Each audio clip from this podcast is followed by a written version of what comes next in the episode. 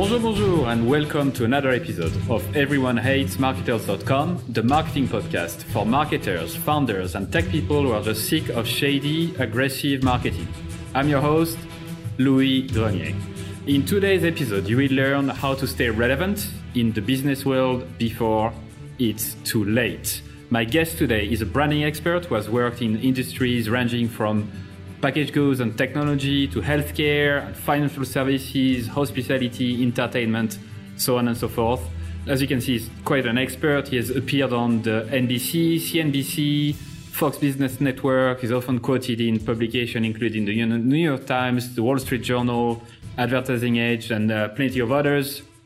He is the co-founder and managing partner of Metaforce, which is a marketing and product consultancy company designed to help businesses identify the right strategy that would yield the biggest results.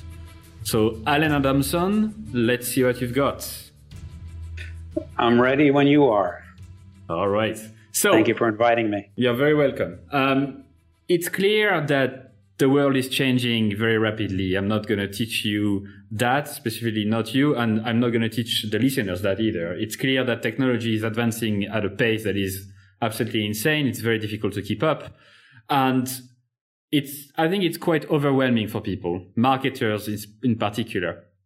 So what are the signs, in your perspective, that the business you're in, the company you're in, is starting not to keep up with the changes that are appearing in today's world? You know, I think the most important sign is to realize that everyone is becoming your father's Oldsmobile, as we say in the U.S., becoming more irrelevant every day. And the biggest mistake consumers make, business leaders make, founders make, is to assume that, you know, everything's fine and they'll just keep on doing it. So we did over 100 interviews with 100 companies. Large ones, small ones, public, private, startups. And, you know, by and large, most of the companies, even though they knew they needed to change to stay relevant, failed to successfully change. So even though everyone knows that, gee, you know, the world is changing faster, most companies failed. And one of the number one reasons is realizing that we all live in a TV show called Frasier's Chair, Marty Crane's Chair. And we're all more comfortable with the familiar. And so one of the most important findings we found is that most people need to realize that their starting place is they're already falling behind because they're more comfortable with yesterday than tomorrow. And that, I think, is a symptom of humankind, right? And it's incredibly difficult to fight, to go into the uncomfortable place and to do that. So, you know, there's a good reason why there are so many business coaches out there, marketing coaches out there, and all of those people telling you what you know already, but just reinforcing it so that you can do it yourself, right? Yeah, everyone is on, you know, cruise control. You know, you go into the office, you do what you did yesterday. You open your emails, you check your messages, and most people operate based on yesterday's frame of reference, and so. It's like, you know, I know I should go to the gym every day. And, you know, a lot of people tell me that, but I still don't go every day. So the same thing happens in business. You just got to realize that, you know, every day you're slipping further behind, even though as you grow older, you don't realize it until you look in the mirror one day with fresh eyes. Yep. So I wanted to ask you another question and dive straight away into the problem and dive into the solution that you proposed. But I have this question that comes to me, which is, you've interviewed around 100 companies for this book. By the way, what is the title of the book? Shift Ahead. Shift Ahead. And you've used your knowledge, your experience, and the knowledge that you gather throughout those 100 interviews, right? Right. And the book is almost like it's full of all the insight that you got from those conversations. Yeah, it's a combination of here's what happened to Facebook and here's the lesson learned. What are the teachable moments? What should you learn from what Facebook went through? And what are the type of companies that you've interviewed? So you mentioned startups and bigger companies. Like, what are type of people that you also interviewed? So, of course, the traditional, you know, the companies you would expect, you know, P&G and General GE and Facebook and Comcast, and maybe ones you wouldn't expect, a public library in Connecticut, Oh, who goes to a library anymore? A deli in Manhattan that serves pastrami, yet it's doing very well. So we tried to look for different types of nonprofits. We looked for different businesses to see if anyone, because it's not a surprise to people in technology when you're out in Silicon Valley. Everyone knows that, you know, you're toast if you're not moving forward. But, you know, we wanted to see, you know, what's happening across other categories as well. How did you identify this public library and this deli? Like, was there a particular reason, or was it really random? Yeah, to some extent, somewhat random. You know, I was thinking about libraries and say, if anything's obsolete, who goes to a library to get a book today? And somebody said, well, you should check out what's going on at the Greenwich Library, because they've shifted ahead from a library to a new business model. And we can talk about that later on. Okay. So moving back to the actual problem we want to solve today, how to shift ahead, how to keep up with change. What are, if you have to select maybe the top three red flags that a company is seriously in danger of becoming irrelevant, what would they be? One of them is they tend to be playing too much tennis and not enough golf. And let me explain what I mean by that. When I was in brand management, I worked at a company called Unilever.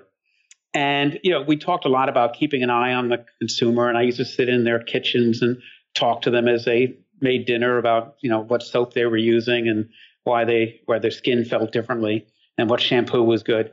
And so we were very proud of ourselves for really watching the consumer and doing a ton of research. But at lunch, all we talked about, and lots of the conversation at home, was, did you see what P&G did yesterday? Did you see what Colgate? We became totally fixated on Colgate and Procter much more than the consumer. Same when I worked with Pepsi. Pepsi was totally fixated on Coke. The world could be in flames, but they were more interested in what's going on with Coke in what country than perhaps how people are changing what beverage they're drinking.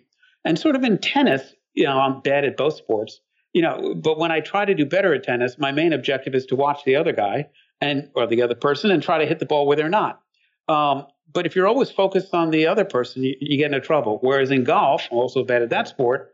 You know, I play with somebody. You know, yes, I want to beat them, but I'm not, you know, my eye is usually not worrying about them. I'm usually worrying about, you know, am I going to hit this ball? What's the wind? What club do I use? How far, you know, you're more in touch with reality. And so one of the big syndromes of people that fail to shift ahead is they are totally focused on what's right in front of them, their competition. They must know something we're not. And they stop to look around. And most disruption, as you know, happens not from your competitor, but from somebody on the side or behind you. You look at what happened in the shaving category to P&G and Gillette. You know, they were totally fixated on Schick. But, you know, some millennial in a warehouse came up with Dollar Shave Club, did a video for almost nothing, got 1 million views overnight, and is close to being able to put, you know, Gillette and Schick out of business. Now, he may not get the chance because he collected a huge paycheck from Unilever. But so most disruption, as everyone knows, happens from around you, yet most people are only watching the other guy in front of them. I love the description, the allegory between tennis and golf. That's actually a very nice way to put it. I never thought about it this way. But yeah, in golf, you need to focus on yourself. You need to focus on the trajectory you want to go after. You want to, you look at what's the market. You look at the things ahead of you, and you don't really give a shit about what the others are doing, because you can't. You shouldn't. I mean, you're going to lose. You made a bet on a hole, you lose that anyway. But it's not going to help your game. Whereas in tennis, it does make a difference. If you hit the ball right to the other player, you're going to lose every time. Yeah. So that's one that's one. That's one that a lot of people would definitely nod their head and agree. Absolutely. If you don't focus on customer and focus on your competitor, you're kind of doomed. What would be the second? The second one is mostly affects companies that are publicly traded, where there's a stock price. And most of those companies, almost all of them, have what we found to be what we call golden handcuffs.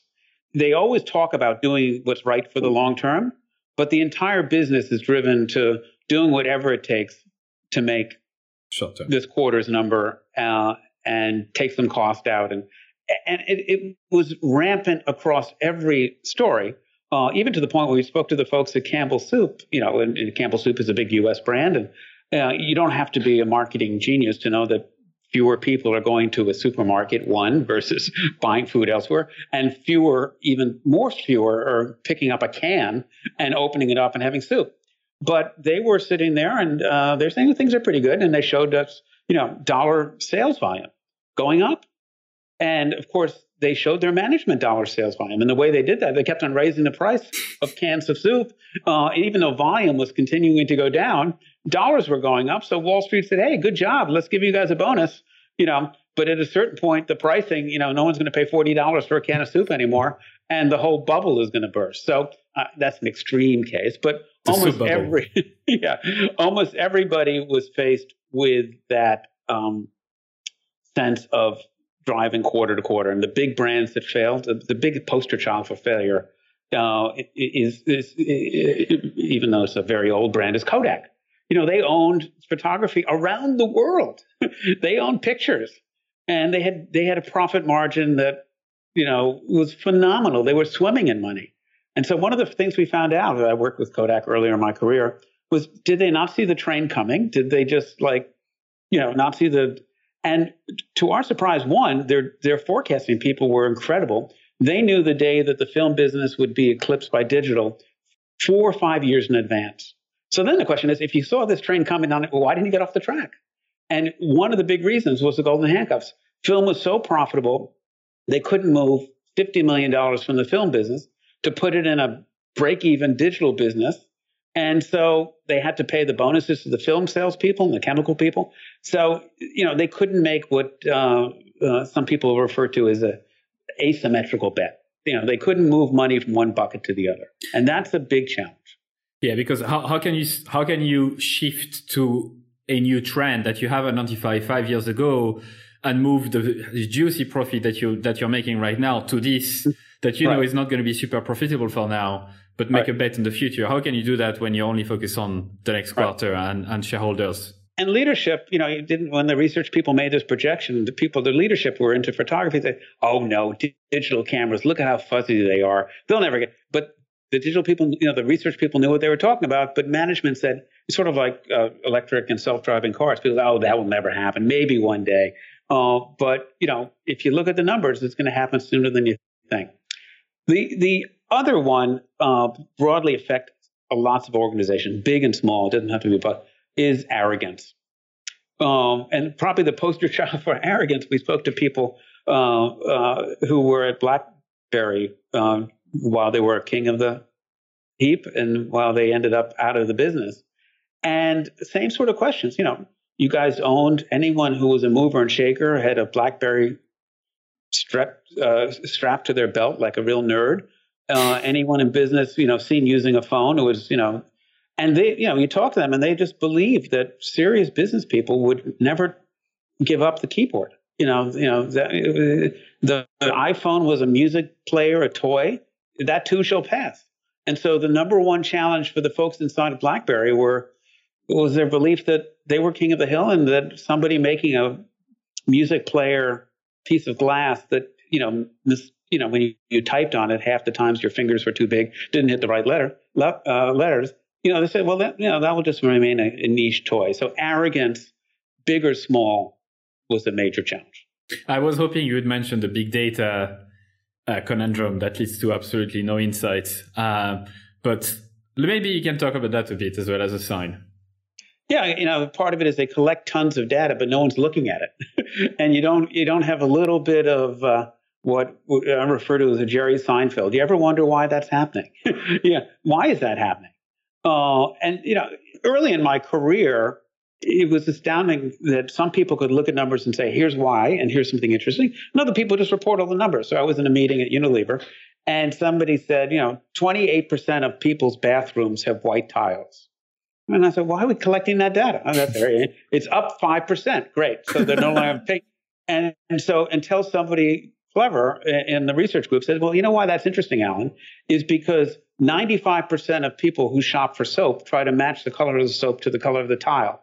So if white tile bathrooms are exploding in the U.S., we better come out with a white color bar of soap. Otherwise, our pink bar won't be. In other words, but you still got to step back and say, why do I care about it? And most people collect data and don't say the so what. Wow, so that's a pretty good introduction to the to this episode. Now, I think listeners are pretty interesting to hear your perspective on how to practically avoid all of those mistakes that you're mentioning and how to practically avoid turning into a company like BlackBerry or Kodak or any of those companies that used to be a huge leaders in their field and that lost their way. So how do you do that? And I know it's going to be difficult perhaps to distill down to that level, but what is the number one, what is the first step to actually stay relevant and keep up with the changes? Well, you know, to just add on to your point, of the 100 companies, there were 100 ways you could fall behind and become irrelevant. There were very few, like, here's the three things you do to shift. If you only do these three things, there was not a magic potion. There were a few things that, one, you had to, getting back to tennis, you had to avoid the unforced error. You had to make sure your pizza tasted good. You had to make sure that your product wasn't killing somebody. There were a lot of ways you could fall behind, but, you know, assuming you cover all the things, there were a few things that help companies shift. And the first one, where we started about Marty Crane, was attitudinal. And the companies that tended to stay ahead of the game had a bit of what the famous founder of Intel said: "Only the paranoid survive." You know, and you know, the companies that were succeeding and shifting ahead had an attitude was, just because we were successful yesterday, so what? In fact, we spoke to the folks at Marriott, who was one of the companies that's tended to stay more relevant than many other in a hospitality chain. They just bought another U chain. And, you know, one of Bill Marriott's famous quotes was, "Success is never final."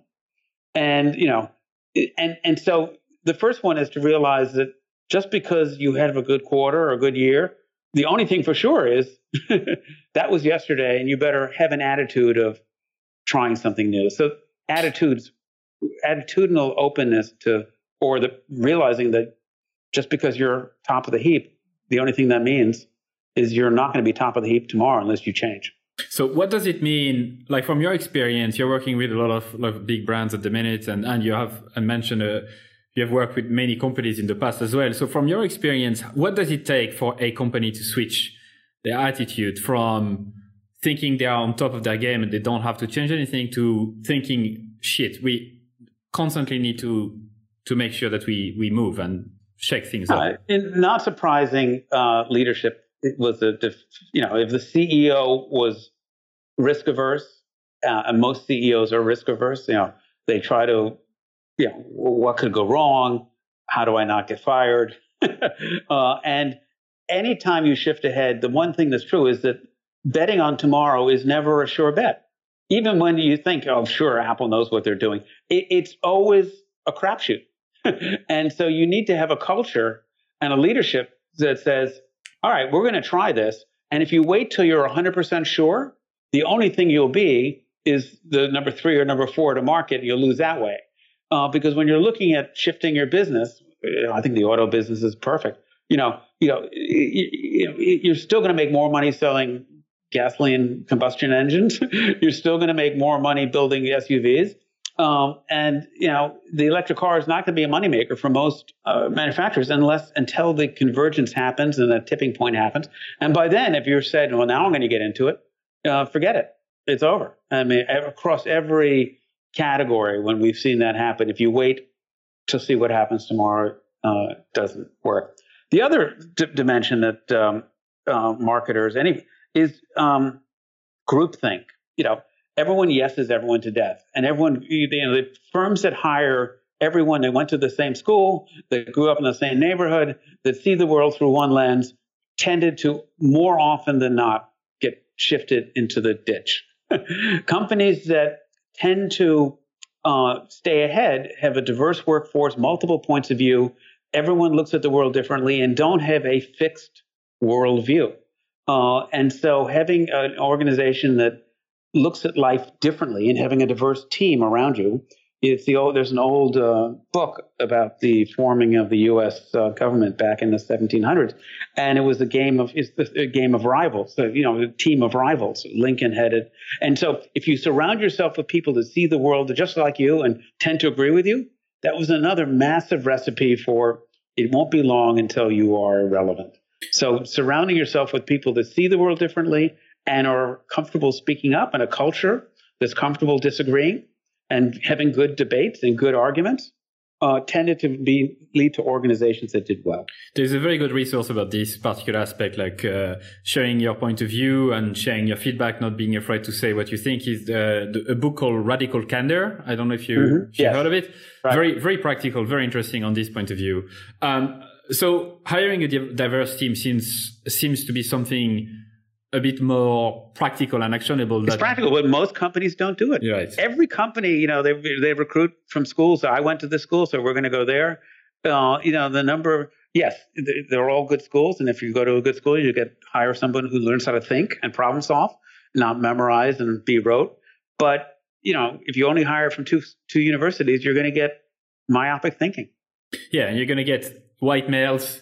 Coming from medium class or middle class or higher, and it's then you start losing touch with customers if the customer you're selling to are not necessarily white males coming from the same background. But I want to go back briefly before we move on to maybe step two or the other segment is the leadership side, because I know for a fact a lot of listeners would contact me about this issue. They do struggle to change their leader's mind when they do shady marketing, when they think that that the way they do it is fine, and they really struggle to to change their mind. So from your perspective, when you come into a business where you clearly see leadership to be in a position where they don't change, they don't like change, they are uncomfortable with all of the stuff you mentioned before, what do you say? Like, how do you convince them to change? Well, it is it's difficult on the outside, it's difficult on the inside. The best strategy is to make tomorrow real in front of them. So when we share research, we don't say 42% of consumers think you're irrelevant. We go out and film, 4 or 5 consumers telling them right to your set, I would never buy your pizza. It tastes bad. It tastes like cardboard. I'm online every day telling my friends your pizza tastes like cardboard. And so making the number come to life is one dimension. The other is to prototype, to show what the world's going to look like. Help them see around the corner. Everyone, there are a lot of major companies that hire futurists that will predict what life will be like. And most of them, you don't have to hire a futurist to really figure out. You can go watch a 50-year-old movie, 2001, or a Star Trek episode, and they got most of what's going to happen pretty right. They just are off on the when part. But and when is really important. Most of the big failures have happened when people think the future's here and they're ahead of it. I had a great conversation with the senior person in LVMH in the fashion business in Paris, and he came out of P&G, and the P&G world was all about certainty. And he says, what I learned at P&G is really not relevant at LVMH. The skill that's most relevant at LVMH is I need to think of myself as a surfer. And if I'm too far ahead of the trend, the wave's going to wipe me out.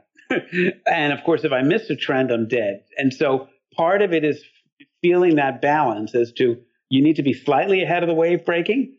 And it's much more of a touchy-feely game to try to figure out where the world's going than it is in 2019, people are going to give up their cars and start using scooters. So to come back to the first point you made about like having actual people telling you what they think of your brand, of your company, of your product, instead of just spreadsheet of numbers is super powerful. We talked about customer research a lot on this show, and that really connects. And I think that's a huge tip that I would always say as well is instead of sharing PowerPoints, just even invite a few customers of yours in the office and let them talk and you'll see it's going to be much easier. But to your second point, how do you I get the concept, right, of the wave and making sure that you surf on the right, like at the right moments on it to stay relevant but yet to test new things. How do you know you're going too far? How do you know you're being too conservative? Well, it's always the other thing we found out, the companies that tended to if they tended to be ahead of the curve all the time, they were better off, because then you just have to wait and hopefully, you know, your time will come. But most companies waited too long and they were too late, because they researched it to death. They analyzed it to death. They got into, you know, the classic analysis paralysis. You know, you look at every bankrupt company in the U.S. lately. Toys R Us. We spent a lot of time with the Toys R Us former executives. And there was an internal raging debate for years at Toys R Us. Do we try to compete with Amazon and Walmart and try to sell you toys for, you know, buy two, get two free? Or do we try to, you know, make a high-end toy experience where you go in and say, my kid, you know, likes this, what do you recommend? And they couldn't decide. They had research on, so they did both. They opened the, you know, flagship stores in Times Square, and they opened warehouse stores, and they failed on both fronts. Same with Barnes & Noble. And so, you know, most of the time, the analysis paralysis. So you're better off being early and launching, as Apple did, a Newton and having four people buy a PDA back 20 years ago that didn't work. Then, but a lot of the learning led to the iPhone. Then you are waiting till, you know, the iPhone is launched and then doing what Microsoft did and trying to launch a Zoom. Yeah, I think that's what Apple does quite well, and I like they are the first $1 trillion company ever, and so obviously they're successful for a reason. I think one thing that they quite well sometimes is they launch new products to learn, obviously, right, to sell, but you can also see that they could do it much better, but they want to just test the concept, and they can afford to. They can actually, right, afford to do that. But for a smaller company, it will come from like the lean startup type of thinking, right? It's like, right, almost creating a team. That's what Seth Godin shared on this podcast, actually. He was saying to innovate and actually come up with new ideas and really be a bit more ahead.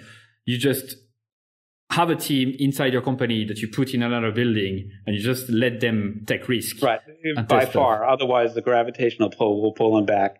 But, and the other big thing we were talking about, what else can a company do? You need to make sure you have the right, what we call DNA.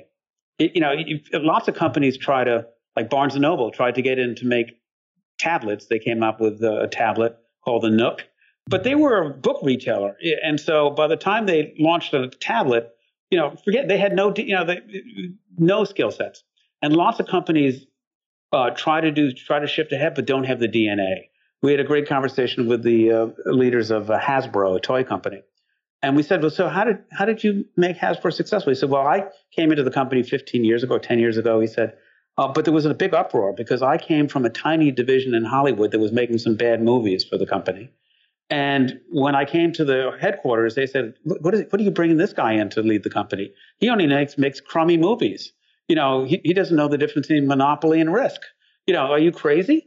But it turns out that DNA, bringing that Hollywood DNA into Hasbro, made them successful, where every other toy company is still, you know, dying off in the toy business. So making sure you have the right skill set inside. And if you want to compete in a new space, don't assume you can retrain somebody to out-Apple Apple. So that's the first, I would say, the first category, like the attitude, right? Making sure that the leadership understand it, making sure that you share real data from actual customer in front of you, making sure that you paint the picture of what tomorrow looks like and starting prototyping, making sure that you have a team that start innovating, that you put outside of the building to avoid the huge gravitational pull that will make them do a Toys R Us and basically not try many things, making sure you don't overly analyze and launching stuff. Is it a good summary of this first theme? Yeah, very good. All right. Thank you very much. Those are things you get a B plus. Okay. Thanks. Right. But you know, the final piece is that execution matters, and companies that succeed do a few things brilliantly, and do it really. You know, and lots of companies are still stuck. We had a great conversation with a New York Times journalist, Tom Friedman, and he talked about this notion that average is over, and that if you're average at anything today, you know, somebody will outdo you. And most companies succeeded because they were the first or only, and they just do things averagely. And if you are going to get into the market, you've got to be really focused, and especially in the new marketing world we live in, which is all driven by word of mouth, right? No one shares ordinary. You don't go and say, gee, I had an okay flight from London to Paris and they got me roughly on time and they didn't spill any, you know. You will either share what happens when they fly you to the wrong city, or that you get there and then by, you know, the chef on the plane came out and served you a birthday cake. And so you know, the whole world of average afflicts every company. And if you're not going to be extraordinary at anything, you're going to be invisible today. And that comes back to one point we made about Apple, where like they would test stuff, and you made the point that they started this PDA, like 20 years ago, they started to sell it. It didn't really work out. And you mentioned that they learned a lot from it. And right. By executing quite fast and making a lot of mistakes, they were still able to afford, like they learned a lot of lessons, and that enabled them for the next iteration to do something better and better and better. So when I started my career, like I had this idea in my head that you must work hard to make sure that something is really, really, really good before shipping it out. But in fact, I realized that the only way to actually create something really, really, really good in the future is to start now with something and continuously improve, right? Something shitty enough to be comfortable with something shitty enough that people will tell you feedback and share their feedback so you can improve, because there's no other way, right? There's no other way.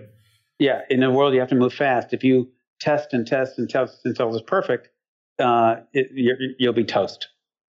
And this is how I started the podcast. I mean, you wouldn't believe the level of the interviews when I started, like the quality. That wasn't that good, right? But the fact that I just kept going and going and going, that made me a bit better at interviewing people, and that the podcast started to be a bit better as well. I mean, that's a small example, but still, I think it's relevant. So, okay, attitude, the big shift towards execution versus just over planning, over analyzing.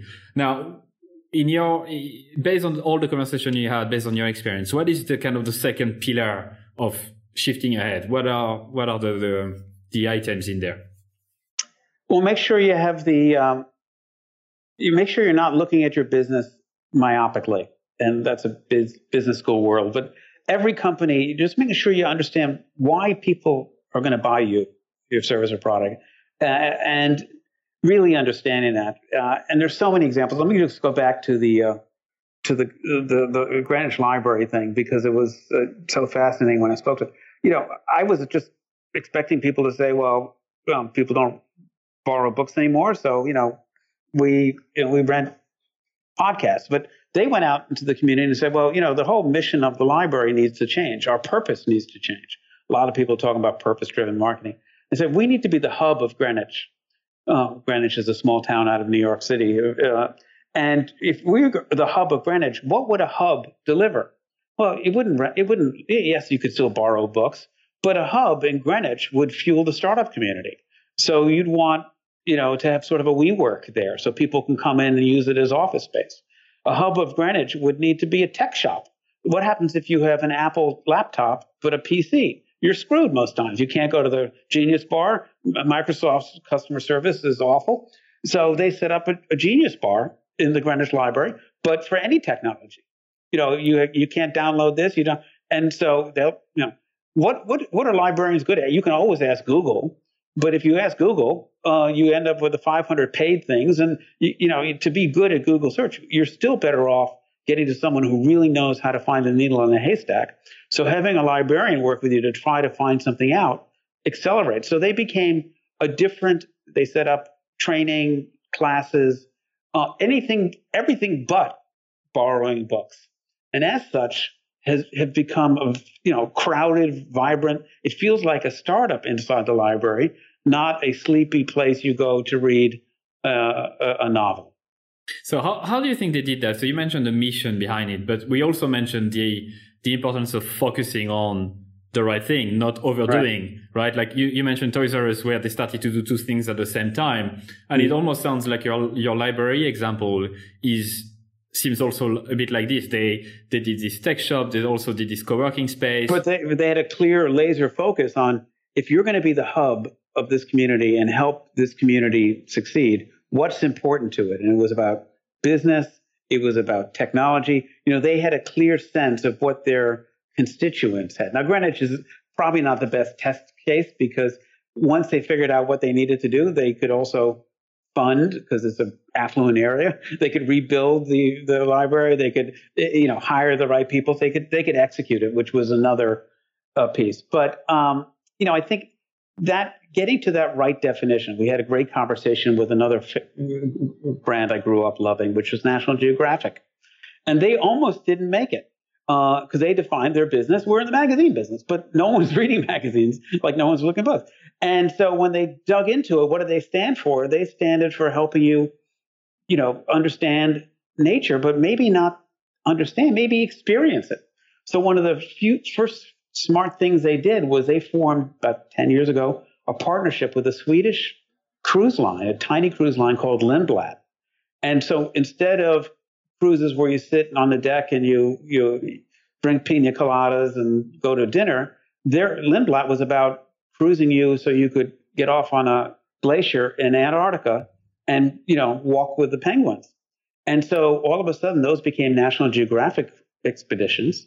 And now instead of reading a magazine, you go with a National Geographic naturalist, you land in Antarctica, you have a National Geographic photographer show you how to take a picture. If you have an SLR, he'll get you the perfect penguin picture. If you have an iPhone, there's a National Geographic iPhone expert. They'll help you actually have a conversation with a penguin. And sure enough, when the people look at your Facebook feed or your Instagram feed, they go, "Oh my God, I got to do that." And so they pivoted from just a reporting of what's going on in Antarctica to saying, you know, experience Antarctica. And of course, they did other things. They realized that why magazines, and so they said, "Gee, we've got great talent like Jane Goodall, who understood, you know, for 40 or 50 years have been studying gorillas in Africa. Let's make a movie about it." And it came out this year, released in movie theaters. It's called Jane. So they realized they got out of their critical flaw, which was we're in the magazine business, so that means we send a reporter out to write a story and take a picture. So applying this to Toys R Us as an example, so it seems like what the mistake that Toys R Us did was to focusing on two missions, in a sense, two things you could not combine. You couldn't be the lowest price option and provide the highest level of expertise. So if you're working with Toys R Us when they were questioning this, you would probably have said, let's focus on one core mission, what we believe in as a company, what is our point of view, and let's execute on that. Laser focus, and then you have to execute well. So they fail. Most companies fail on two fronts. One, they couldn't decide. And two, even if they could decide, they didn't have the right execution. So if you were going to go after the price game at Toys R Us, you know, years ago, you would have said, maybe we should buy Amazon, you know, because we're never going to win the no matter how big we build a warehouse, we're never going to win the toy business. So even if you pick the right path, you still got to figure out how to win. And that's by no means easy. So in terms of like this second kind of theme we started to talk about, which is about this mission driven thing, do you see anything else important that is in there that we haven't talked about? Anything at all? You need to constantly revisit it. And just because you have a mission doesn't mean it's the right one, or you should stick to it until you're out of business. We had a great conversation with the leadership at Conservation International, a global nonprofit, and their mission was to protect endangered ecosystems. And for 30 years, they were phenomenally successful at trying to protect. And one day the founders got up and said, we're on the wrong mission. We can't build walls around these ecosystems and keep the outside world in Africa and Asia. We have to work with the local communities and have a symbiotic relationship with the outside, because we can't keep the walls to stop all the poachers. So if we don't make it economically viable to harvest the coffee beans or to work with the animals, then we're going to fail. So they changed their mission and made it more symbiotic. Half the board quit. How could you support Starbucks? How could you do this? You know, but it's phenomenally successful because they've been more successful in fulfilling their mission, executing it, because it's more realistic, even though it's not what the founder originally said when he started the organization. And how does one think of a mission in the first place? How do you typically invite companies to find their why, to find why they are even existing? It really, and I think that's one of the we talk about marketing BS. One of the biggest bullshit industries out there is if you're on the outside, I'm going to tell you your mission, your purpose. If it's not inside and authentic and who you are, you can, lots of companies go out and say, let's do research and find out what people want. And then we'll say we do that. And they fail 100% of the time because instantly it's not authentic. Instantly it's not believable. Instantly they can't pull it off. So, the first thing to do in trying to be purpose-driven is to not hire all these fast-talking marketing experts who try to write fancy lines, but to say, do you have a purpose? And if you don't make it up.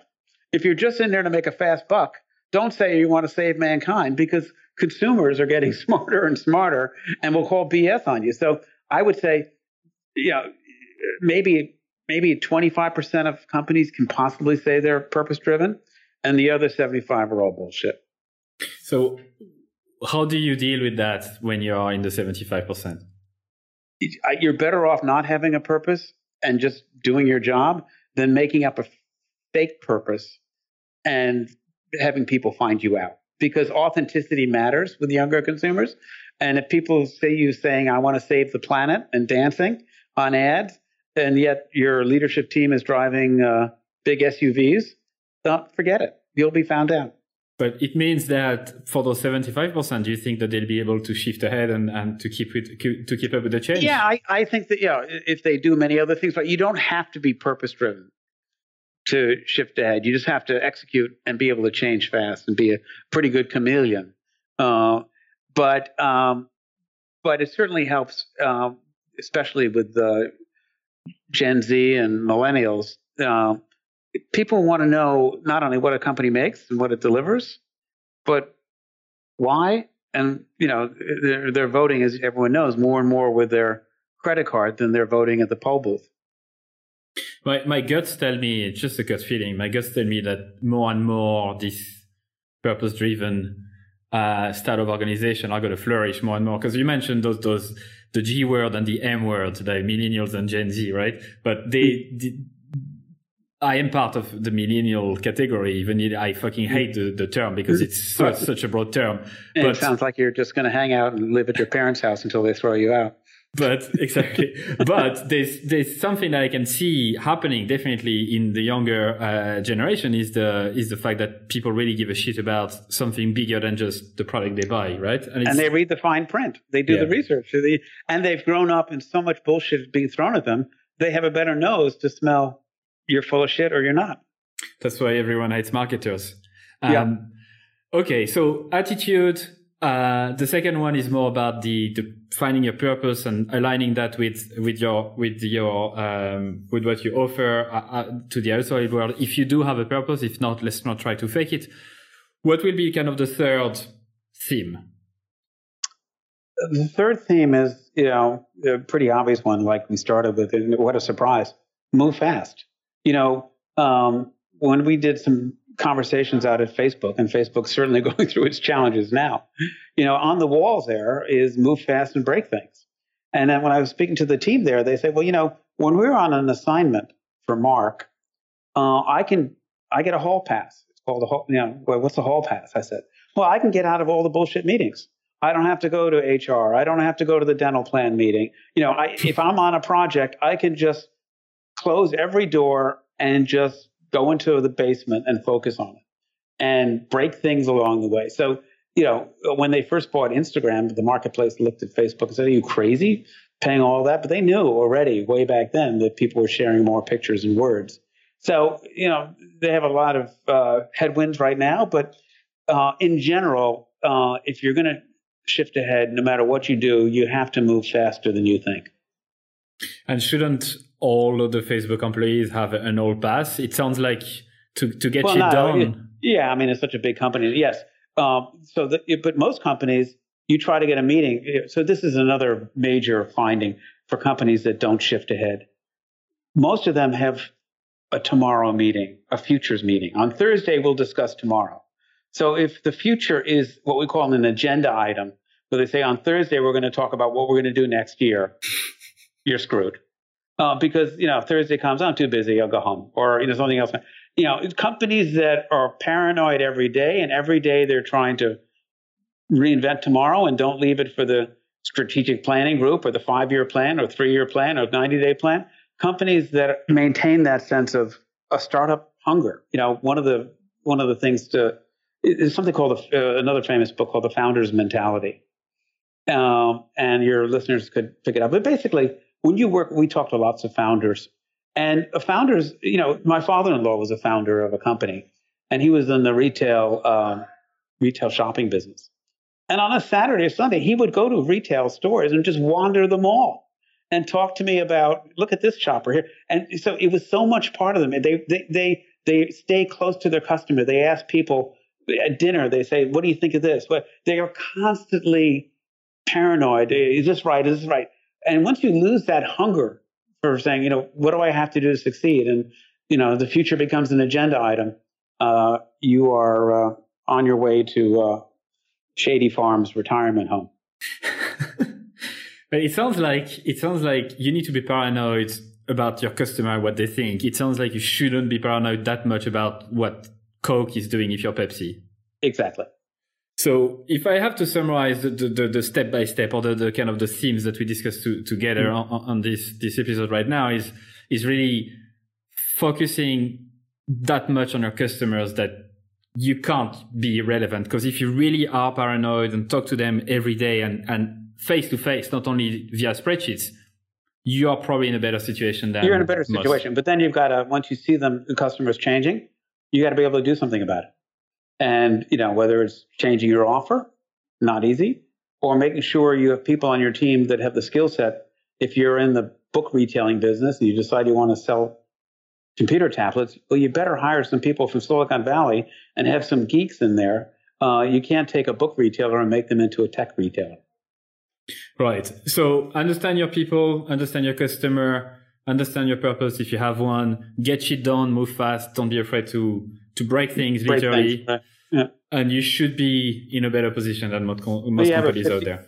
You have a 50-50 chance of shifting ahead then. That's good. Because, you know, execution matters. You know, you can do everything right and still fail. It's just really hard. Right. Allen, you've been an absolute pleasure to talk to, and thanks for taking the time to do this step-by-step with me. I have a few more questions before I let you go that I always ask my guest. What do you think marketers should learn today that will help them in the next 10 years, 20 years, 50 years? Yeah. People only share extraordinary, and you better be extraordinary, and extraordinary changes. So everyone just has a check the box mentality. Oh, we have social media. We're doing that. We're doing a little product sampling. Everyone does a check the box thing. You're better off doing one thing because average is over and doing it extraordinary. So stay more focused, do less and be better at it than try to do everything. A lot of marketers do the like when I watched earlier in my life, when my 7-year-old used to play football for the rest of the world. Everyone chased the ball. You know, there were 10 kids around the ball and the whole field was empty. And that's what's happened in marketing. Everyone says, oh, we got to be on digital, social. Everyone's running after and so the rest of the field's open. You got to zig and where everyone else is zagging. You have a lot of sports analogy. I love it. Bad ones. No, they're good. Tennis, golf, soccer. Interesting. What are the top 3 resources you would recommend our listeners today? That could be anything, books, conferences, podcasts. I would say my first is get out of your office. The companies that read too much and just look at everything online and run their life, just like my kids when they have their nose in their smartphone all day. Fucking millennials. You know, they have no clue what's going on. So, you know, get out, travel, talk to people, you know, try to see everything with fresh eyes. Get out of your neighborhood, shop in a different neighborhood, go to a part of the city you've never been to, you know, go talk to people at a train station, you know, get out from behind your desk and start, you know, looking around and living a bit, not just be totally myopically focused on what you're doing and answering emails. So that's the number one. Yeah. And I would even broaden that further. When I came out of business school, I had an interview with a big ad agency, and I went through 9 interviews, and they finally said, "Now you're going to meet the chairman." And I sat in his office, and he said, "So I was ready to talk about market segmentation and all the bullshit I had learned in business school." And he said, "So Allen, tell me the last book you read and the last movie you went to, and what did you think of it? I, of course, I said green eggs and ham. And he goes, well, tell me about green eggs and ham. And I go, oh, I'm screwed now. And finally, after I survived that somehow, I asked him, well, why I'm coming here for a marketing job. Why do you ask me about the last book I read? He goes, well, we don't want people who've read business books. We want people who are, our clients need people who are in touch with what's going on in culture. And if you don't zoom all the way out, you're not going to see what's going on. So I don't want you studying marketing books when you're here. I want you, to be our clients' eyes and ears and see what's going on. So that's another extension of getting out from behind your desk, but broader than just, looking at the Pepsi can, the Coke can, but really seeing what's going on with, seeing how people are living, what's going on, what else is interesting to them. Because in a world of too much information, more information, ain't going to help. Right. So that's number two. Very, very strong statement again. And what would be the third resource? The third resource is probably to, and it's somewhat related to the other. It's hang out with different people. Again, get out of your bubble. They're all about getting out of your bubble because it's the number one thing. Most people, the elections in the U.S. were people in New York and L.A. and were surprised. But they were in a bubble. They were in Facebook listening to their friends say what was going on. Get out of your bubble on a friends basis too. Talk to people that you ordinarily don't talk to. Try to get diversity into your life. Don't hang out with your same four friends in your basement saying the world's crazy, and we'll all have the same purview. Get out and diversify your view of the world, because the more clarity you have on change happening right in front of your nose, it will likely come not from you, but from your friends. But get different friends too. Don't just hang out with the same old suspects. Well, Allen, as I said, it has been an absolute pleasure to talk to you. I learned a lot from you. And what I liked the most about our conversation was the amount of examples that you shared, illustrating many points. So thanks for doing that. Thanks for taking the effort to do that. Where can listeners connect with you and learn more from you? They can go to shiftaheadbook.com, and I have lots of my content. I write for Forbes often and up there, or metaphors.co. That's my consulting firm that drives helping companies shift ahead in the marketplace. And once again, thank you very much. Pleasure. Enjoyed it. Have a good day. That's it for another episode of EveryoneHatesMarketers.com. And this is the moment where I tell you to subscribe to our email list. So before you leave and go to another podcast or listen to another episode, I don't treat email list the way people usually treat their email list. I really treat that as a one-to-one conversation. So I'm going to send you very short and personal emails every 2 weeks, I would say. I'll inform you of guests in advance. I'll share with you my numbers and how many listens we get, and I'll also ask you for your feedback in terms of the questions we can ask future guests, and perhaps I can also have you on the show someday. So don't be afraid to subscribe. I'm not going to spam you, and you can always unsubscribe for sure if you wish. The second thing we need from you is your harsh and honest feedback. We know that this show is not perfect yet, and we always can improve. So you can send us your email at feedback@everyonehatesmarketers.com. Good or bad, please feel free to send me an email. And the last thing I'd like from you is that if you did like the episode, please share it to your friends, your colleagues, or whoever might like it. And also please review it on iTunes or another service that you might use to listen to your podcast. Because if you leave us a 5-star review, it means that more people will be likely to listen and we can spread the word quicker. So thank you so much once again, and au revoir.